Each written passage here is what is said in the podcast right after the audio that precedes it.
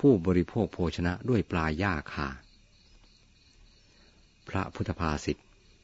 คนพานบริโภคโภชนะด้วยปลาหญ้าคาทุกๆเดือน เขาผู้ทำอยู่เช่นนั้น ย่อมไม่ได้รับประโยชน์แม้เพียงส่วนเล็กน้อย เมื่อเทียบกับท่านผู้ได้บรรลุธรรมตั้งแต่โสดาบันขึ้นไป อธิบายความ เรื่องนี้พระศาสดาทรงแสดงเพราะปรารบชัมพุกาชีวก ผู้มี ผู้บริโภคอุจจาระ อ้างตนว่ากินลม เมื่อคนทั้งหลายผู้หลงผิดเลื่อมใส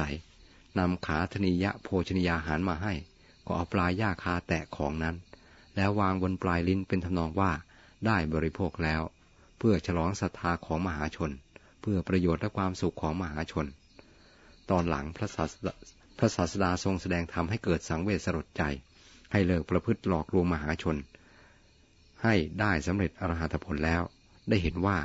ความประพฤติของตนแต่ก่อนสู้การบรรลุธรรมในศาสนาของพระพุทธเจ้าไม่ได้เลย พระศาสดาทรงประกาศความข้อนี้แก่มหาชน ซึ่งมีชัมพุกาชีวกนั่นเองเป็นพยาน เรื่องย่อเกี่ยวกับชัมพุกาชีวกนั้นมีดังนี้ ในสมัยแห่งพระสัมมาสัมพุทธเจ้าพระนามว่ากัสศพกุดุมพีคนหนึ่งสร้างวิหารคือที่อยู่ ถวายพระเถระรูปหนึ่ง แล้วบำรุงอยู่ด้วยปัจจัยสี่พระเถระรูปนั้นฉันอาหารในเรือนของกุดุมพี ซึ่งแปลว่าผู้มีอันจะกินหนึ่งนิด เช้าวันหนึ่ง ภิกษุขีนาศพคือผู้สิ้นกิเลสแล้ว รูปหนึ่ง เที่ยวบินทบาทมาถึงเรือนของกุดุมพีนั้น เขาเห็นพระขีนาศพมีอิริยาบถหน้าเลื่อมใส จึงนิมนต์เข้ามาในเรือน เลี้ยงดูด้วยโภชนะอันประณีตด้วยความเคารพ ถวายผ้าสาดกพื้นใหญ่ พลางกล่าวว่า ท่านผู้เจริญ ท่านพึงย้อมผ้าสาดกผืนนี้นุ่งเถิด และกล่าวต่อไปว่า ผมของท่านยาวแล้ว ข้าพเจ้าจากนำช่างกระบกมาปลงผมของท่าน ข้าพเจ้าจากจัดเตียงและต่างเพื่อท่าน พระเถระผู้ฉันเป็นประจำในเรือน เห็นอาการที่กุดุมพีแสดงแก่พระขีณาสพ และสักการะที่เขาทำแล้วแก่ท่าน เกิดมีจิตริษยาขึ้น ไม่อาจอดกลั้นได้ คิดว่า อุดมพีทำสักการะสัมมาณะแก่ภิกษุอันตนเพิ่งพบเห็นเพียงครู่เดียวถึงขนาดนี้ ซึ่งไม่เคยทำแก่เราผู้สนิทสนมเลย ดังนี้แล้ว ลุกไปสู่วิหาร ภิกษุขีนาศก็ไปสู่วิหาร พร้อมกับพระเถระเจ้าของถิ่นนั้น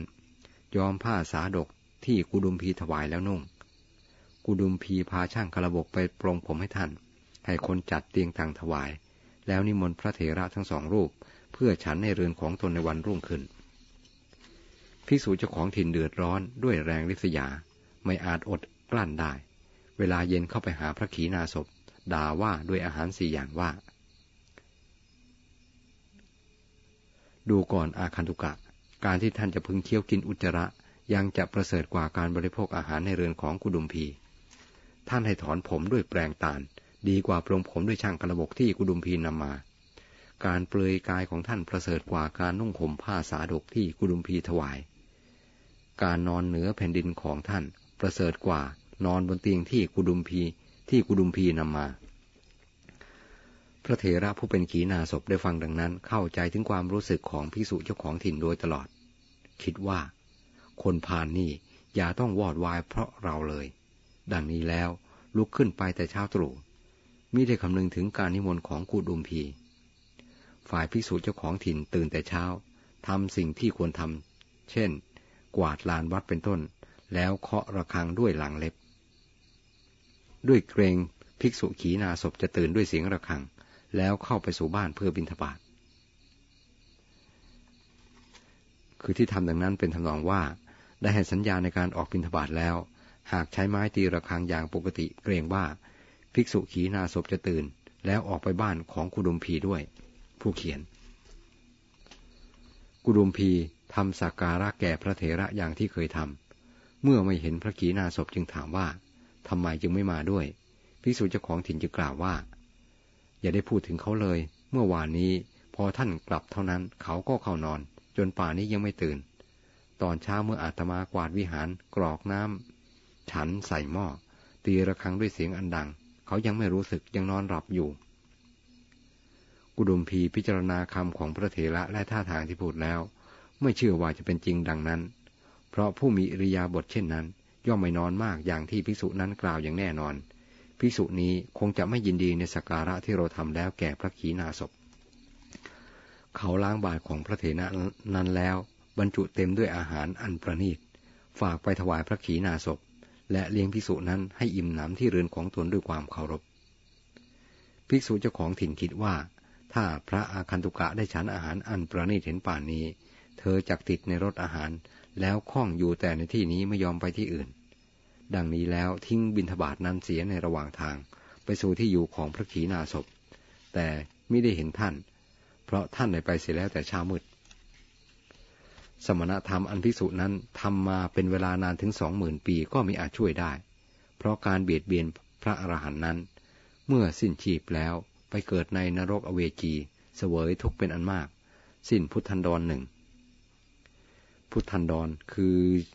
ช่วงว่างระหว่างพระพุทธเจ้าองค์หนึ่งถึงอีกองค์หนึ่ง มาถึงพุทธกาลนี้ เขาเกิดในตระกูลมั่งคั่งตระกูลหนึ่งในเมืองราชคลึเด็กนั้น ตั้งแต่พอเดินได้ ไม่ต้องการนอนบนที่นอน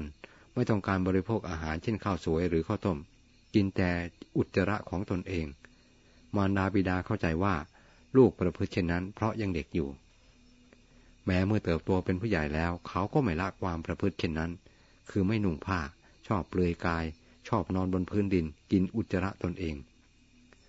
มารดาบิดาของเขาคิดว่า ลูกคนนี้จะทำให้สกุลเสื่อมเสีย เขาไม่ควรอยู่ครองเรือน ควรบวชในสำนักของอาชีวกทั้งหลาย ดังนี้แล้วนำเขาไปฝากให้บวชในสำนักของอาชีวก คือนักบวชลัทธิหนึ่ง เมื่อบวชแล้วเขาถอนผมด้วยแปลงตาล เมื่อมารดาบิดาของเขาเชิญอาชีวกทั้งหลายไปบริโภคอาหารที่เรือนตน เขาก็ไม่ไป พออาชีวกทั้งหลายไปแล้ว เขารีบเปิดประตู วัจกุดีคือส้วม ลงไปปั้นอุจจาระให้เป็นคำๆแล้วบริโภค มีคนนำอาหารมาจากบ้านของเขาเขาก็ไม่กิน เมื่อพวกอาชีวกทั้งหลายกลับมา ถามเขาว่าได้อาหารที่ใด เขาบอกว่าได้ที่นี้เอง ในวันต่อๆมาก็เหมือนกัน เขาไม่ยอมไปในที่นิมนต์กับพวกอาชีวกทั้งหลายทำความสงสัยแก่อาชีวกเป็นอันมากว่า เขาผู้นี้ได้อาหารจากที่ไหนอย่างไร วันหนึ่ง อาชีวกจึงให้พวกตนสองคนคอยจับกิริยาของชามผู้กาชีวกนั้น นอกนั้นเข้าไปบริโภคอาหารในบ้าน ชัมพุกาชีวกเข้าใจว่า อาชีวกทั้งหมดไปแล้ว จึงรีบเปิดประตูส้วมลงไปกินอุจจาระอย่างเคย อาชีวกสองคนเห็นพฤติกรรมนั้นทั้งหมด จึงบอกแก่อาชีวกทั้งหลาย พวกอาชีวกคิดว่า กรรมนี้หนักหนอ หากสาวกของพระสมณะโคดมรู้เรื่องนี้ไซความเสื่อมเสียกิตยศจะพึงบังเกิดแก่พวกเราอย่างแน่นอน ดังนี้แล้วขับไล่ชัมพุกาชีวกออกจากสำนักของตน ชัมพุกาชีวก ไปอาศัยอยู่ที่หินดาดแห่งหนึ่งสำหรับประชาชนมาถ่ายอุจจาระ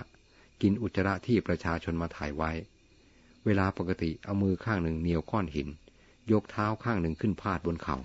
ยืนเงยหน้าอาปากอยู่ มหาชนคนโง่ทั้งหลายเข้าไปหา เขาไหว้แล้วถามว่า เพราะเหตุไรจึงยืนเงยหน้าอาปาก ยกขาข้างหนึ่งขึ้นพาดเขา่าชัมพุกาชีวกตอบว่า เรามีตะบะสูง ตะบะกล้า หากเราเหยียบแผ่นดินด้วยเท้าทั้งสองข้าง แผ่นดินจะไหว จะยกขาข้างหนึ่งขึ้นเสีย ส่วนที่อาปากนั้น เพราะเรามีลมเป็นพักษาไม่กินของอย่างอื่นเลย เรายืนอยู่อย่างนี้ทั้งวันทั้งคืนไม่นั่งไม่นอน มนุษย์โง่ๆทั้งหลายได้ฟังดังนั้นก็เหลื่อมใส หรือกระชอนไปทั่วแคว้นอังคะและมคต มหาชนจากแคว้นทั้งสองนำสักการะเป็นอันมากมาให้ทุกเดือน อาชีวกกล่าวว่า เราไม่กินอาหารอย่างอื่น กินแต่ลมอย่างเดียว หากกินอาหารอย่างอื่นตบะจะเสื่อม ดังนี้แล้วไม่ปรารถนารับอาหารอะไรที่พวกมนุษย์ ผู้หลงงมงายนำมาให้ พวกมนุษย์จึงอ้อนวอนอยู่บ่อยๆ ให้รับอาหารของตนเพื่อประโยชน์และความสุขแก่เขา อาชีวกจึงกล่าวว่า เราไม่ต้องการอาหารอย่างอื่นนอกจากลม แต่เมื่อถูกคนทั้งหลายอ้อนวอนครั้งแล้วครั้งเล่าอยู่ จึงเอาปลาย่าคาวางบนอาหารมีเนยใสเป็นต้น แล้วเอาแตะที่ปลายลิ้น แล้วส่งคืนเจ้าของพร้อมได้กล่าวว่า เอาคืนไปเถิด เท่านี้พอแล้วสำหรับความสุขความเจริญของท่านทั้งหลาย เขาประพฤติตนเป็นคนเปลยกินอุจจาระ ถอนผม นอนบนแผ่นดินอยู่เช่นนี้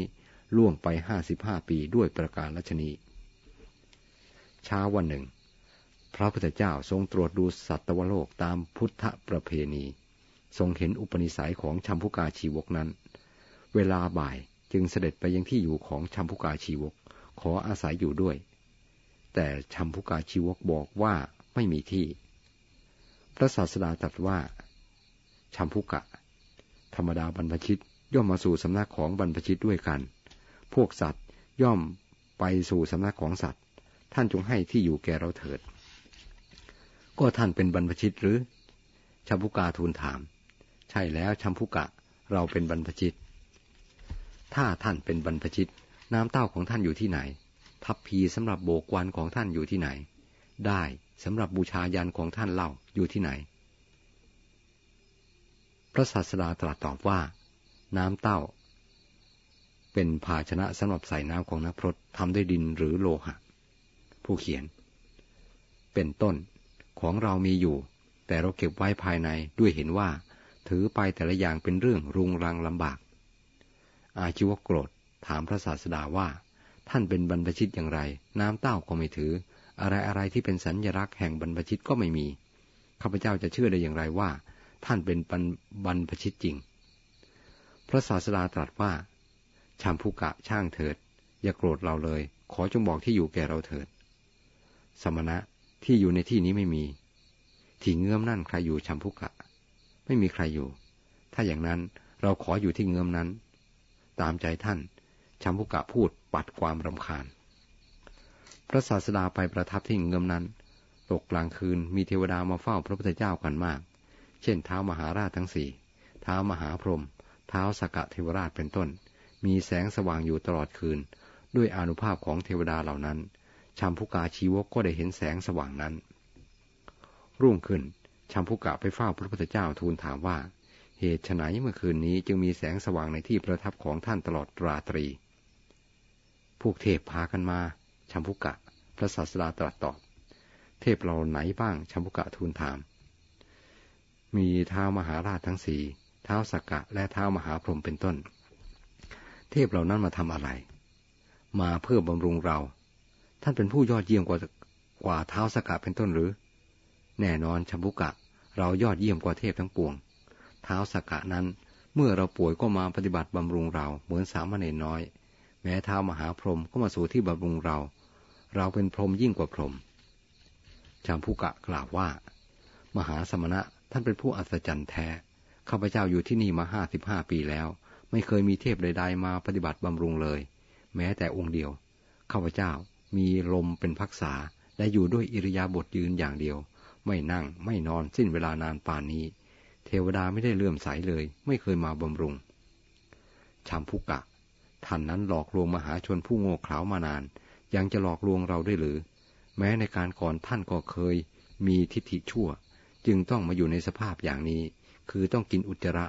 นอนบนแผ่นดิน เปลือยกาย ถอนผมด้วยแปลงตาล เพราะทิฏฐิอันชั่วในปางก่อน มาบัดนี้ท่านถือทิฏฐิอันชั่วอยู่อีก มหาสมณะก็ข้าพเจ้าได้ทำกรรมอะไรไว้ ลำดับนั้น พระศาสดาได้ตรัสเล่ากรรมที่เขาทำแล้วในอดีต สมัยเป็นภิกษุเจ้าของถิ่น เบียดเบียนพระขีณาศพ ความสังเวชได้เกิดแก่ชามผู้กะเป็นอันมาก ฮิริโอตปะก็เกิดขึ้น เขาลุกขึ้นนั่งกระยงประนมมือ พระศาสดาโยนผ้าสาดกสำหรับใช้อาบน้ำไปให้ เขานุ่งเขานุ่งผ้านั้นถวายบังคมพระศาสดาแล้วนั่งอยู่ พระผู้มีพระภาคตรัสอนุปปิกถา และธรรมเทศนาอื่นๆ โดยอเนกปริยาย เมื่อจบเทศนา เขาได้บรรลุอรหัตผล พร้อมด้วยปฏิสัมพิทาทั้งหลาย แล้วทูลขอบรรพชาอุปสมบท กรรมในปางก่อนของชัมพุกะสิ้นแล้ว เพราะอนุภาพแห่งอรหัตผลนั้น สมณธรรมอันเธอได้ทำมาสองหมื่นปี ยังมีผลอยู่ไม่มีสิ่งใดทำลายได้ สิ่งนั้นเป็นอุปนิสัยปัจจัยให้เธอสำเร็จอรหัตโดยพลัน พระศาสดาทรงประทาน เอหิพิคุอุปสมบทแก่เธอ วันนั้นตรงกับวันที่ชาวอังคะและมคตมาถวายสการะแก่ชัมพุกะอย่างเคย พวกเขาจึงมากันมาก ได้เห็นพระตถาคตและชัมพุกะซึ่งเปลี่ยนแปลงไปแล้วสงสัยว่า ใครหนอเป็นใหญ่ หากพระสมณะโคดมเป็นใหญ่ชัมพุกะก็น่าจะไปสู่สำนักของพระสมณะโคดม นี่พระสมณะโคดมมาสู่สำนักของชัมพุกะ ชัมพุกะของเราต้องเป็นใหญ่กว่าพระสมณะโคดมเป็นแน่แท้ พระศาสดาทรงทราบความคิดของมหาชนแล้ว รับสั่งให้ชัมพุกะแก้ข้อสงสัยนั้น ชัมพุกะจึงประกาศให้คนทั้งหลายทราบว่า พระศาสดาเป็นครูของตน ตนเป็นสิทธิ์เป็นสาวก มหาชนทราบความนั้นแล้วเปล่งอุทานออกมาว่า โอ้พระพุทธเจ้าทรงมีพระคุณเป็นอัศจรรย์จริง ๆ พระทศพล ทรงประสงค์จะประกาศธรรมอันถูกต้องแก่มหาชนจึงตรัสว่า ท่านทั้งหลายชัมพุกะ วางสักการะที่ท่านนำมาแล้วไว้ที่ปลายลิ้นด้วยปลายหญ้าคาเพราะเข้าใจว่าตนประพฤติบำเพ็ญตบะ การกระทำเช่นนั้นของเธอ แม้ร้อยปีก็สู้กุศลก็สู้กุศลเจตนา อย่างที่เธอมีอยู่ในบัดนี้ไม่ได้ คือเธอไม่มีเจตนาบริโภคด้วยความหลอกลวงอีกต่อไป ดังนี้แล้วทรงย้ำพระคาถาว่า คนผ่านบริโภคโภชนะด้วยปลายาคาทุกๆเดือน เป็นอาทิมีในดังพรรณนามา